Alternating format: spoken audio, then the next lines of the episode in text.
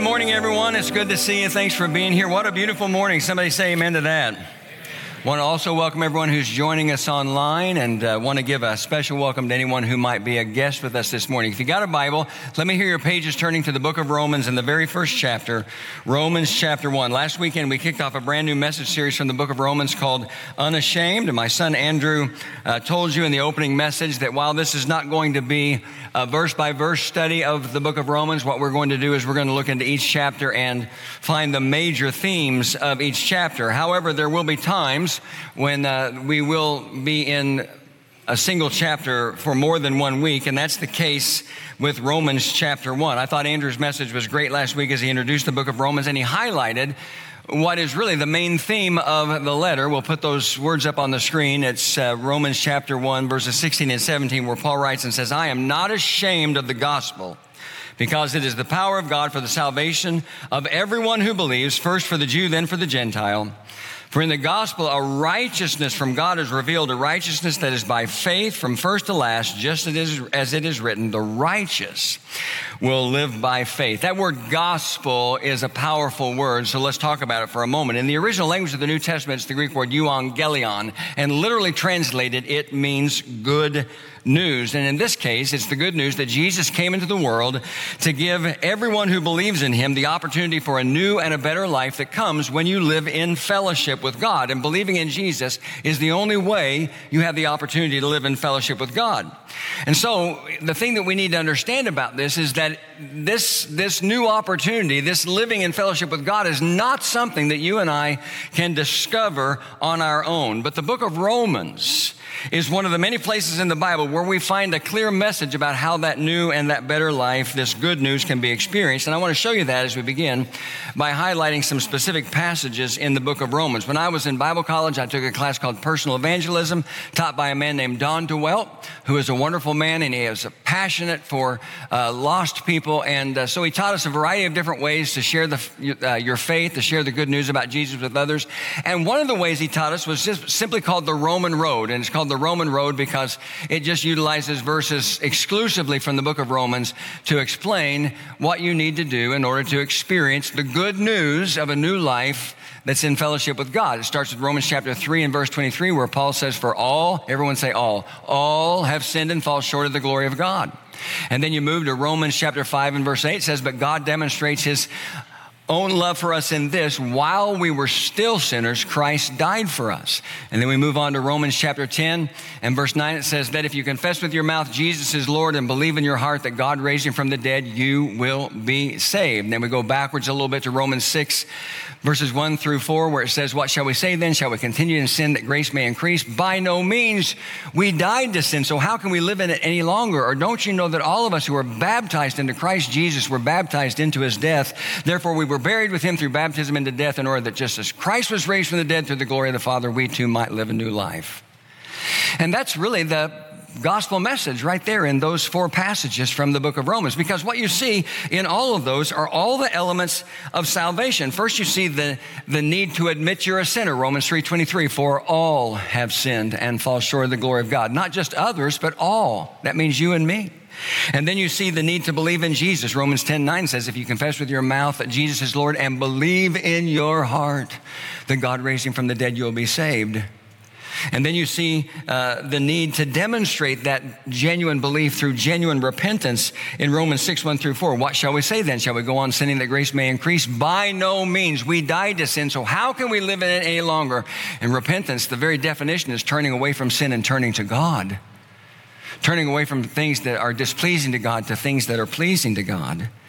And then you see uh, the need to express that belief through baptism, through profession of faith in baptism. Romans 6, 1 through 4 goes on to say, Or don't you know that all of us who were baptized into Christ Jesus were baptized into his death? We were therefore buried with him through baptism into death, in order that just as Christ was raised from the dead through the glory of the Father, we too might live a new life. But, friends, it all begins with coming to a place in your life where you admit, everyone say admit, admit that you are a sinner. That's where it all begins. And that's always been a problem for people who want to live their life however they want to with no one telling them what to do. Uh, there's an old, old story told about a baseball player named Yogi Berra. Some of you who are old timers, you'll know who that is. Some of you younger folks just go home and Google him or get your phone out right now and Google him because that's what we do. He played catcher for the New York Yankees. One afternoon, they were, uh, they were playing a day game, and one afternoon, a, a, batter came to the batter's box, but before he stepped into the batter box, batter's box to hit, he crossed himself, you know, like a Catholic does, before he got in the box. And Yogi Berra, who was himself a devout Catholic, saw what was going on, and he just said out loud, Can we just play the game and leave God out of it? Now, more than anything else, I think he was just trying to be funny. But I think there's a lot that we can learn from that comment because it reflects the way so many people want to live their lives today. Can I just live my life the way I want and leave God out of it? Can I just play by my own rules and do what I want? Well, the answer to that question, I want you to listen to me really close. According to the passage of Scripture that we're going to study together today from the Apostle Paul, is no, you can't. Even if you think you can, even if you think you are. The answer to that question is no, you can't. It's impossible to leave God out of your life, at least not without some serious consequences. And the reason why is simple. Because God created us, He doesn't give us the option of leaving Him out of our lives. And that's what we see in Romans chapter 1, verses 18 through 32. So if you got your Bible open there this morning and you're able, go ahead and stand with me for the reading of the scripture. Hey, if you're a guest with us today, this might seem odd, but we do it every week. We make the public reading of scripture a part of our service. And because we have such respect and reverence for God's word, we stand when we do it. Now, let me just tell you a couple things. This is a longer passage of scripture than what we normally look at. It's uh, several verses, verses 18 through 32. And it is, I don't know any other way to say it, it is a brutal passage of Scripture. This will not be a sermonette with three reasons why you should feel better about yourself today. this is brutal, and it goes right to the core of the reality of life in this world. So you follow along as I read. The wrath of God is being revealed from heaven against all the godlessness and wickedness of men who suppress the truth by their wickedness. Since what may be known about God is plain to them because God has made it plain to them. For since the creation of the world, God's invisible qualities, his eternal, eternal power and divine nature have been clearly seen, being understood from what has been made, so that men are without excuse.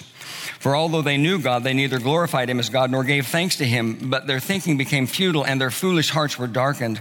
Although they claimed to be wise, they became fools and exchanged the glory of the immortal God for images made to look like mortal man and birds and animals and reptiles. Therefore, God gave them over in the sinful desires of their hearts to sexual impurity for the degrading of their bodies with one another. They exchanged the truth of God for a lie and worshiped and served created things rather than the Creator who is forever praised. Amen. Because of this, God gave them over to shameful lusts. Even their women exchanged natural relations for unnatural ones. In the same way, the men also abandoned natural relations with women and were inflamed with lust for one another. Men committed indecent acts with other men and received in themselves the due penalty for their perversion. Furthermore, since they did not think it worthwhile to retain the knowledge of God, he gave them over to a depraved mind to do what ought not to be done. They have become filled with every kind of wickedness, evil, greed, and depravity. They are full of envy, murder, strife, deceit, and malice. They are gossips, slanderers, God haters, insolent, arrogant, and boastful. They invent ways of doing evil and disobey their parents. They are senseless, faithless, heartless, ruthless. Although they know God's righteous decrees that those who do such things deserve death, they not only continue to do these very things, but also approve of those who practice them. All right, there it is. You can be seated, and we always ask that God would bless the reading and the hearing of His word. I'm going to explain this passage of Scripture to you this morning by using three words, three individual words. If you're someone who likes to take notes, here's the first word and it is the word revealed.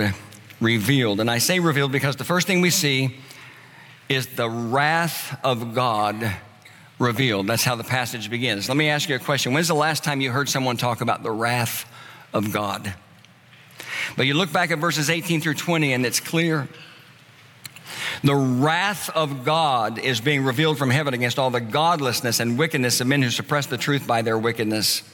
Since what may be known about God is plain to them, because God has made it plain to them. For since the creation of the world, God's invisible qualities, his eternal power and divine nature have been clearly seen, being understood from what has been made, so that men are without excuse. What's Paul saying here?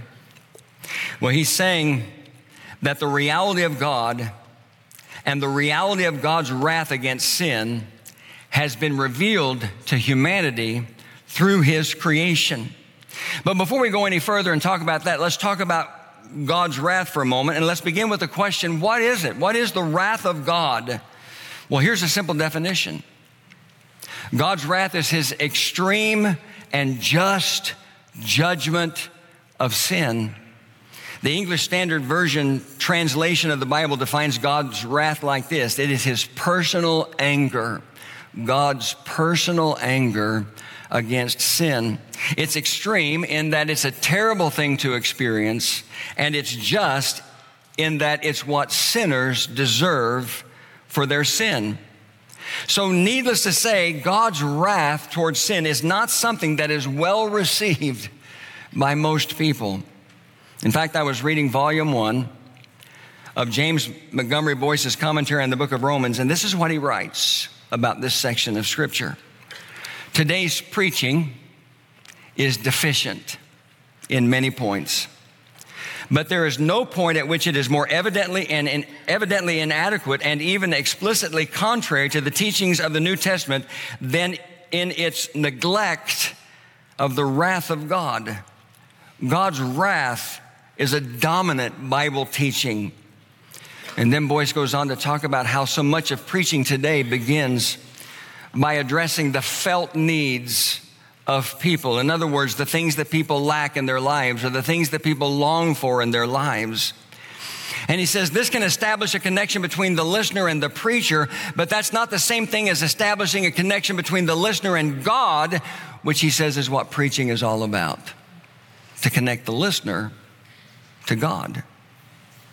And so, what Boice is saying is that people, people like you and people like me, need to hear about the wrath of God so they, so we, can understand the consequences of God's wrath. We need an accurate understanding of the wrath of God because it has the power to shape our lives. But again, it's not something that we talk about very often because it's not something that is very well received by people.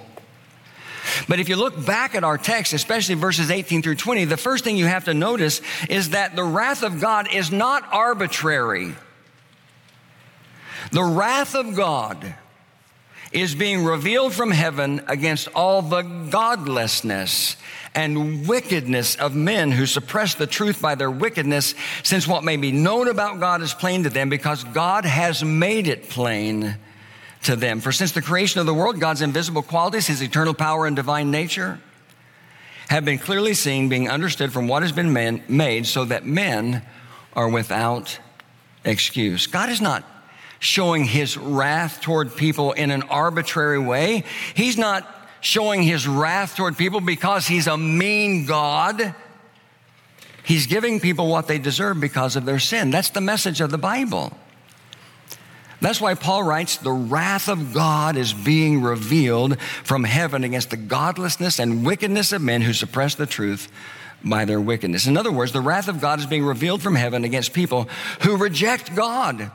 The wrath of God is being revealed from heaven against people who say, can't we just play the game of life and leave God out of it by refusing to recognize and refusing to acknowledge the reality and presence of a God who's revealed every single day to us in every single aspect of creation. And so the answer to the question, can I just leave God out of it again, is no. You can't. God does not give anyone that option to leave him out of their life. He just doesn't. Because everywhere we look, we see the reality, the reality of God. Every, everywhere we look in creation, we see the reality of a creator. I mean, there are so many wonders in creation around us. But at the top of the list is that in all of creation, God is purposely showing himself to humanity. And this isn't the only place in the scripture where we're taught this. Look at these words from Psalm 19. We're going to start right here, right here. See that? See where my finger is right there?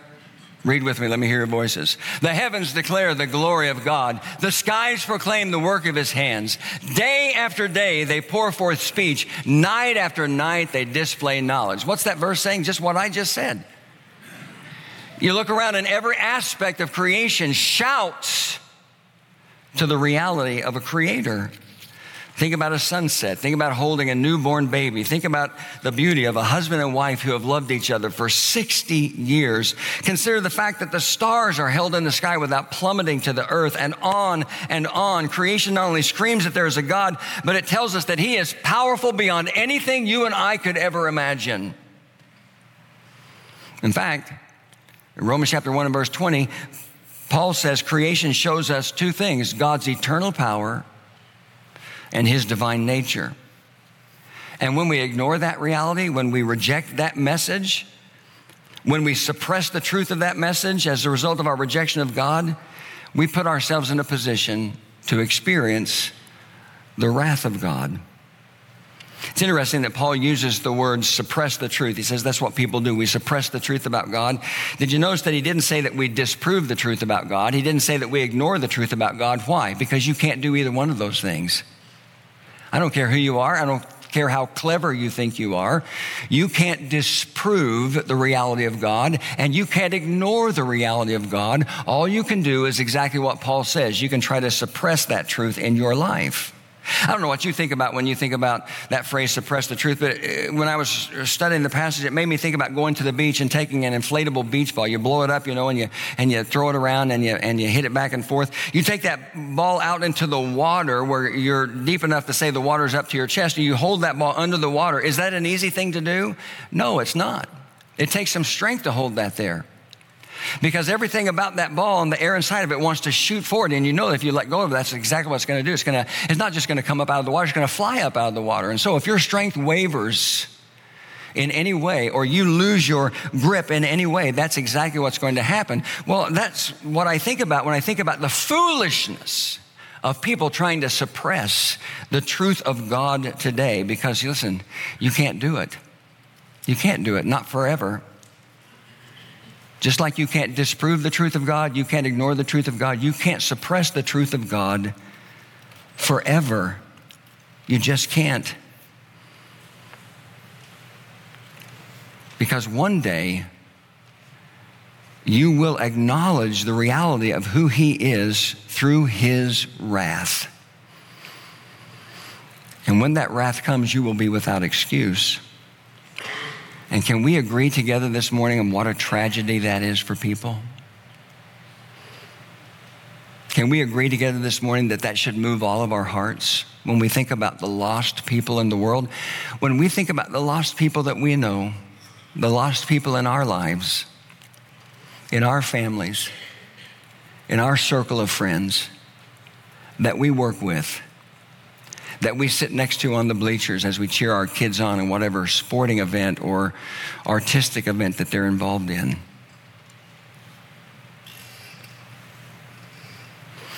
I was um, imagining when I was putting this message together what it would be like to have a conversation with someone who uh, just suppress the truth of God in their life. It could be a man or a woman, just someone who doesn't believe in God. They say they don't believe in God. But have you ever noticed that a lot of people who say that they don't believe in God, a lot of self professed atheists who say they don't believe in God, go on to argue against God like he is very real?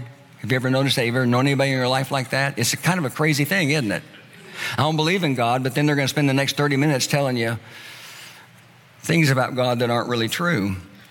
And so you're having a conversation with someone like that, and out of the blue they say, I despise the God of Romans 1 because he's cruel, vindictive, and intolerant, and I especially hate the word wrath, the way Paul uses it in Romans 1 and verse 18 when he says, The wrath of God is being revealed from heaven against all the godlessness and wickedness of men. Then, even though you're not saying anything, you know, a little later, you don't respond. Because you're thinking to yourself, well, you know, if you don't believe in God, why are you getting so exercised about God? A little later, they say, I think all religious hypocrites And everyone who does evil in the name of religion should be lined up against the wall and shot. That's a pretty bold statement, wouldn't you agree? And even though you've been quiet, you know, you've just been there, been quiet at this point, you just have to speak up and you say something like this Well, hold that thought. I think you're onto something here. Let's talk. And they say, What do you mean? Well, you say, Well, injustice, lies, hypocrisy, evil, those things make you angry, right? They say, Right. And you say, Angry enough to do something about it, right? They say, Right.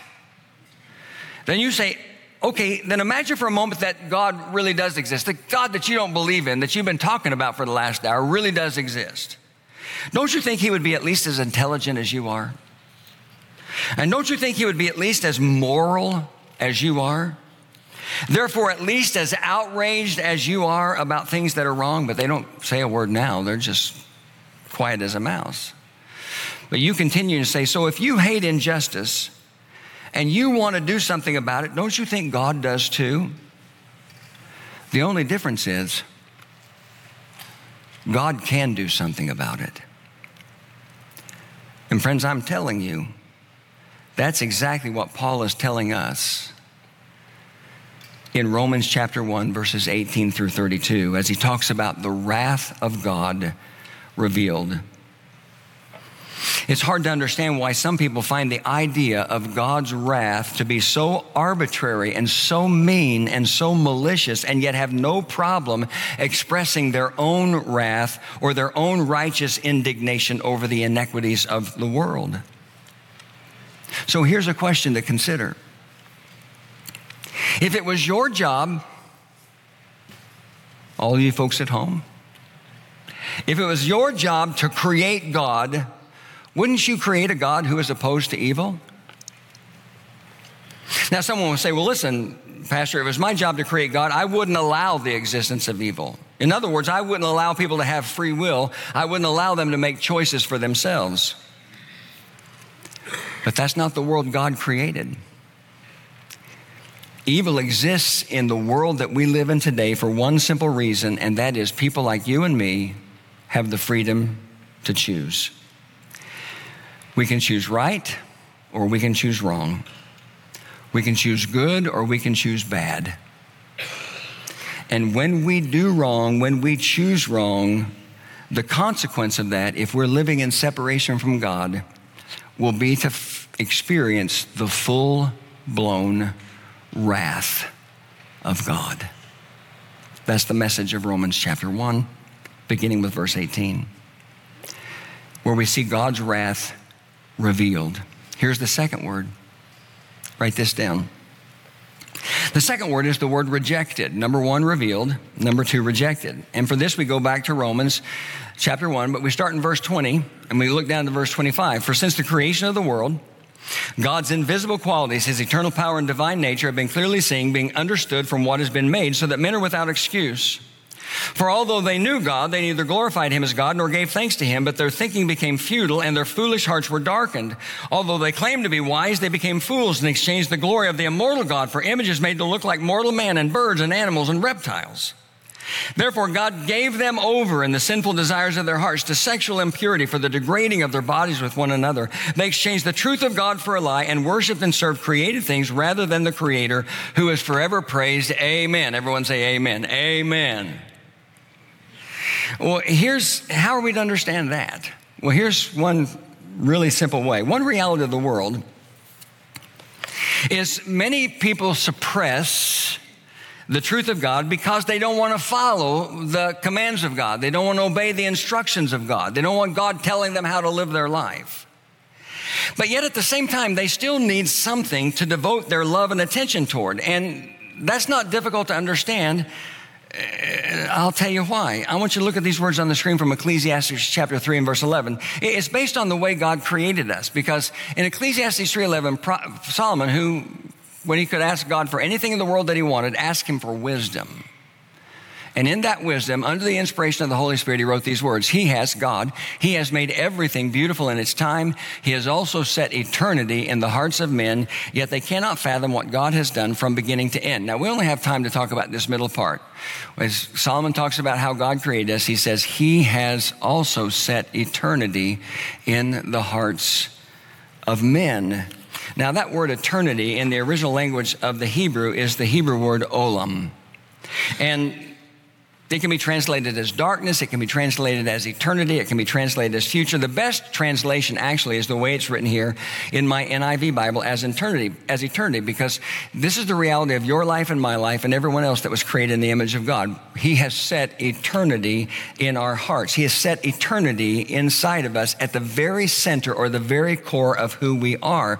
And because of that, it causes us to live and operate in a different way from every other form of life because having eternity in our hearts at the center of who we are gives us the ability to have this innate knowledge and understanding that there is more to life than what we can see. There's more to life what we can experience. There's more to life than what we're doing right now in the here and now, which leaves us with a need for something or someone to acknowledge and worship.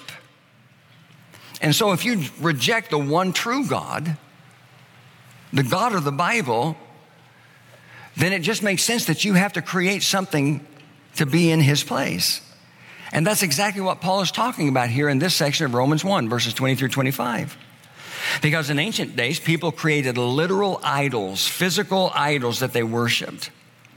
And while the kinds of idols that are created have changed over the years, even though there's still people in the world today who, who worship literal physical idols that are images of man or images of animals and on and on and on, uh, the reality is that the creation of idols has changed over the years, but that doesn't mean that idols don't still exist. That doesn't mean that just because you don't have the, uh, some kind of an image, some kind of a stone or wooden or whatever image in your home that you bow down to and you worship and you pray to, doesn't mean that you don't have idols in your life. I think everyone understands that because an idol can be anything you devote yourself to rather than devoting yourself to God. In fact, here's my best definition of an idol my best definition of an idol is anything in your life that you think you can't live without. Now, you think about that for a moment. What, what do you love to do in your life? What hobby, what activity, what talent, what gift, what pursuit do you have in your life? What thing do you have in your life that you, if somebody told you starting today, it was going to be taken away from you, you would never ever be able to enjoy it again, how would that make you feel? An idol is anything in your life you think you can't live without. And when you worship an idol or you worship idols rather than the living God, then here's what happens. These, this is according to Paul's words in Romans 1. Your thinking becomes futile and your heart becomes dark and you become a fool. You become a fool.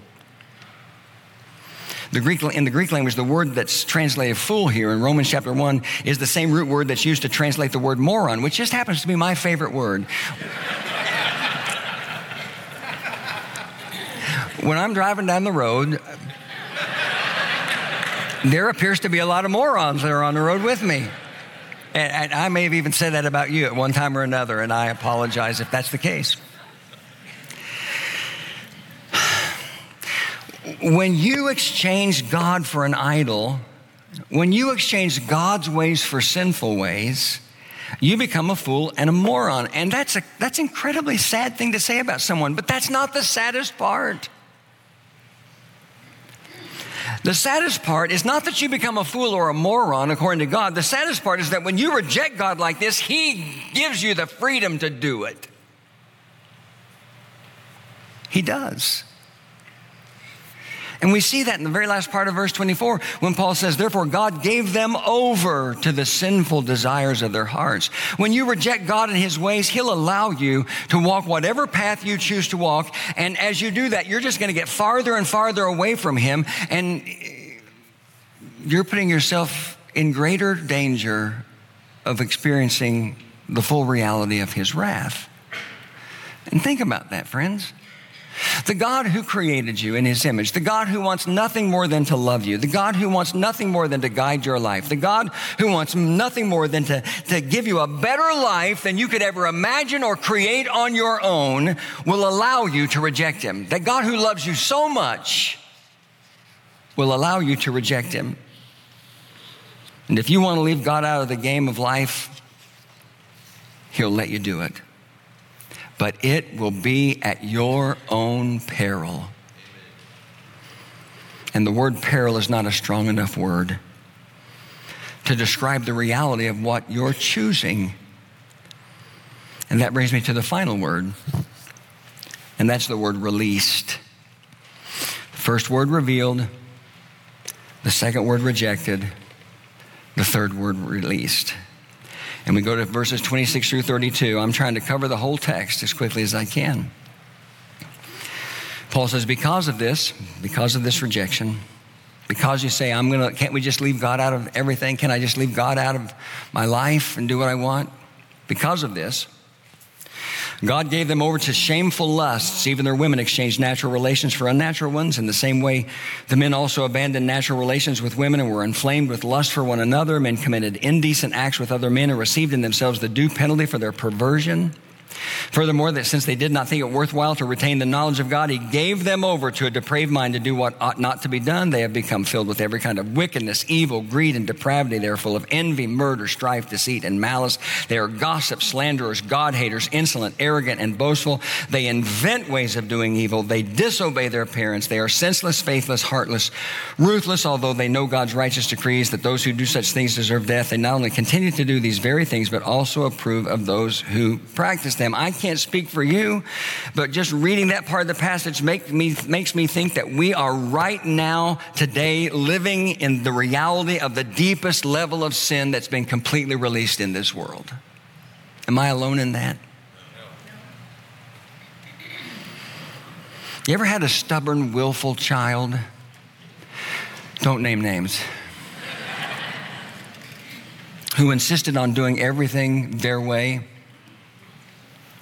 And even though you told them over and over again that it wouldn't work, even though you explained specifically why it wouldn't work that way, they, even though you warned them of the consequences of trying to do things their way, in light of the knowledge you've just shared with them, they just continued on that path. They wouldn't relent. And so, as a parent, you came to a place where you thought to yourself, okay, maybe the best thing is to just let them learn the hard way so that they can see for themselves how badly this will turn out. And maybe that will help them down the road.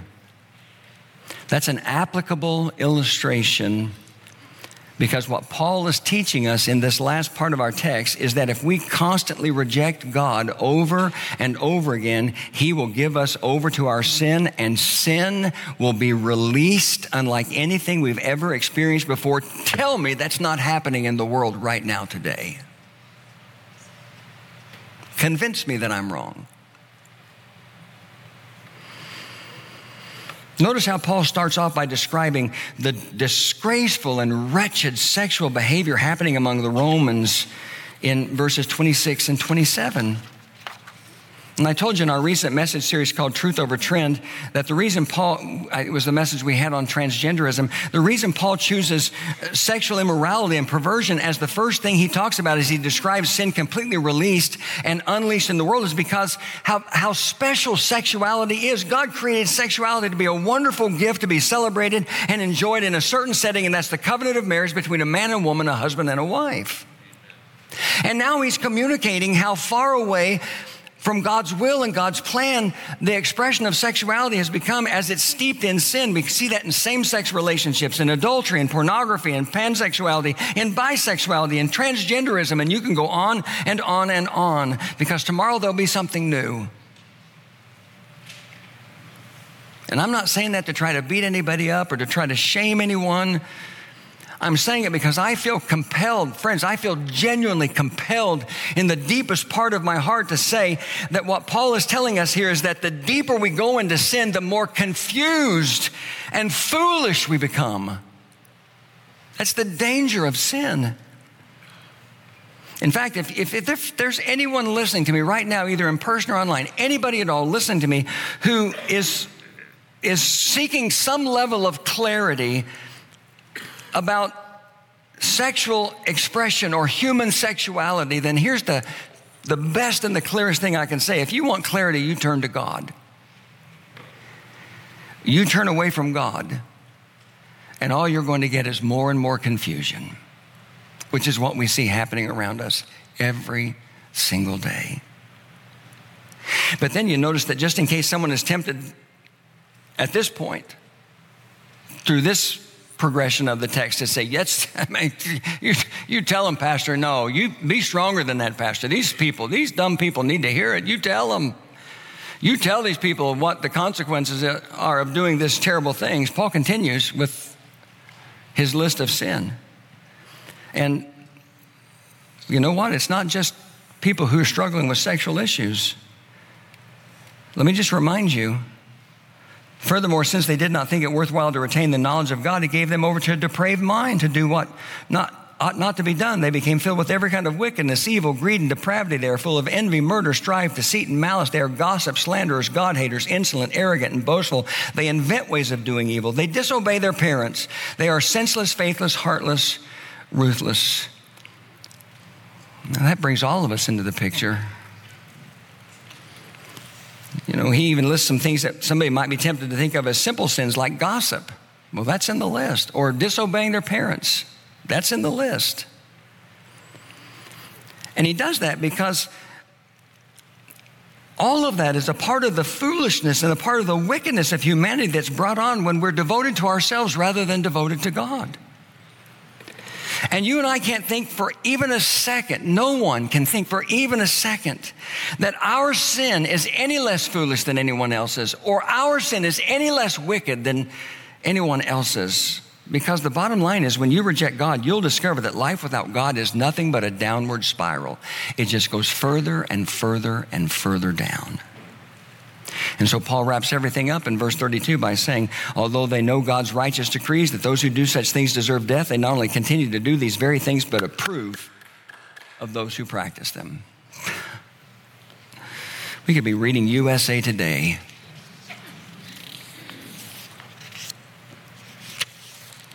What a tragedy.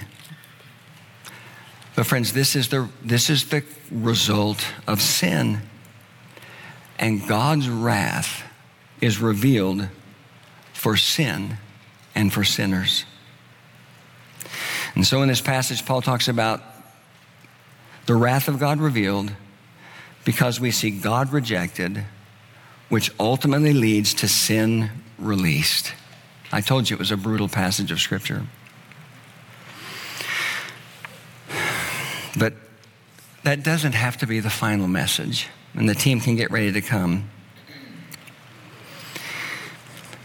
Because the book of Romans, as we heard so well last week in Andrew's message from Romans chapter 1, verses 16 and 17, reminds us that the gospel is still there for all of us.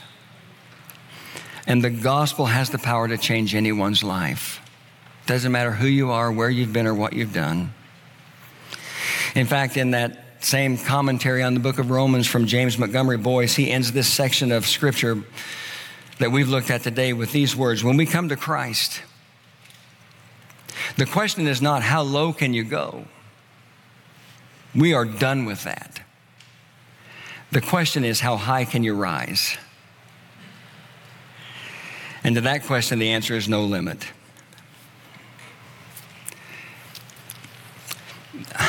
This is a paragraph I wrote in my notes. I wrote, I am 64 years old, less than two months away from being 65. I've been in church my entire life, literally since I was a baby in the nursery.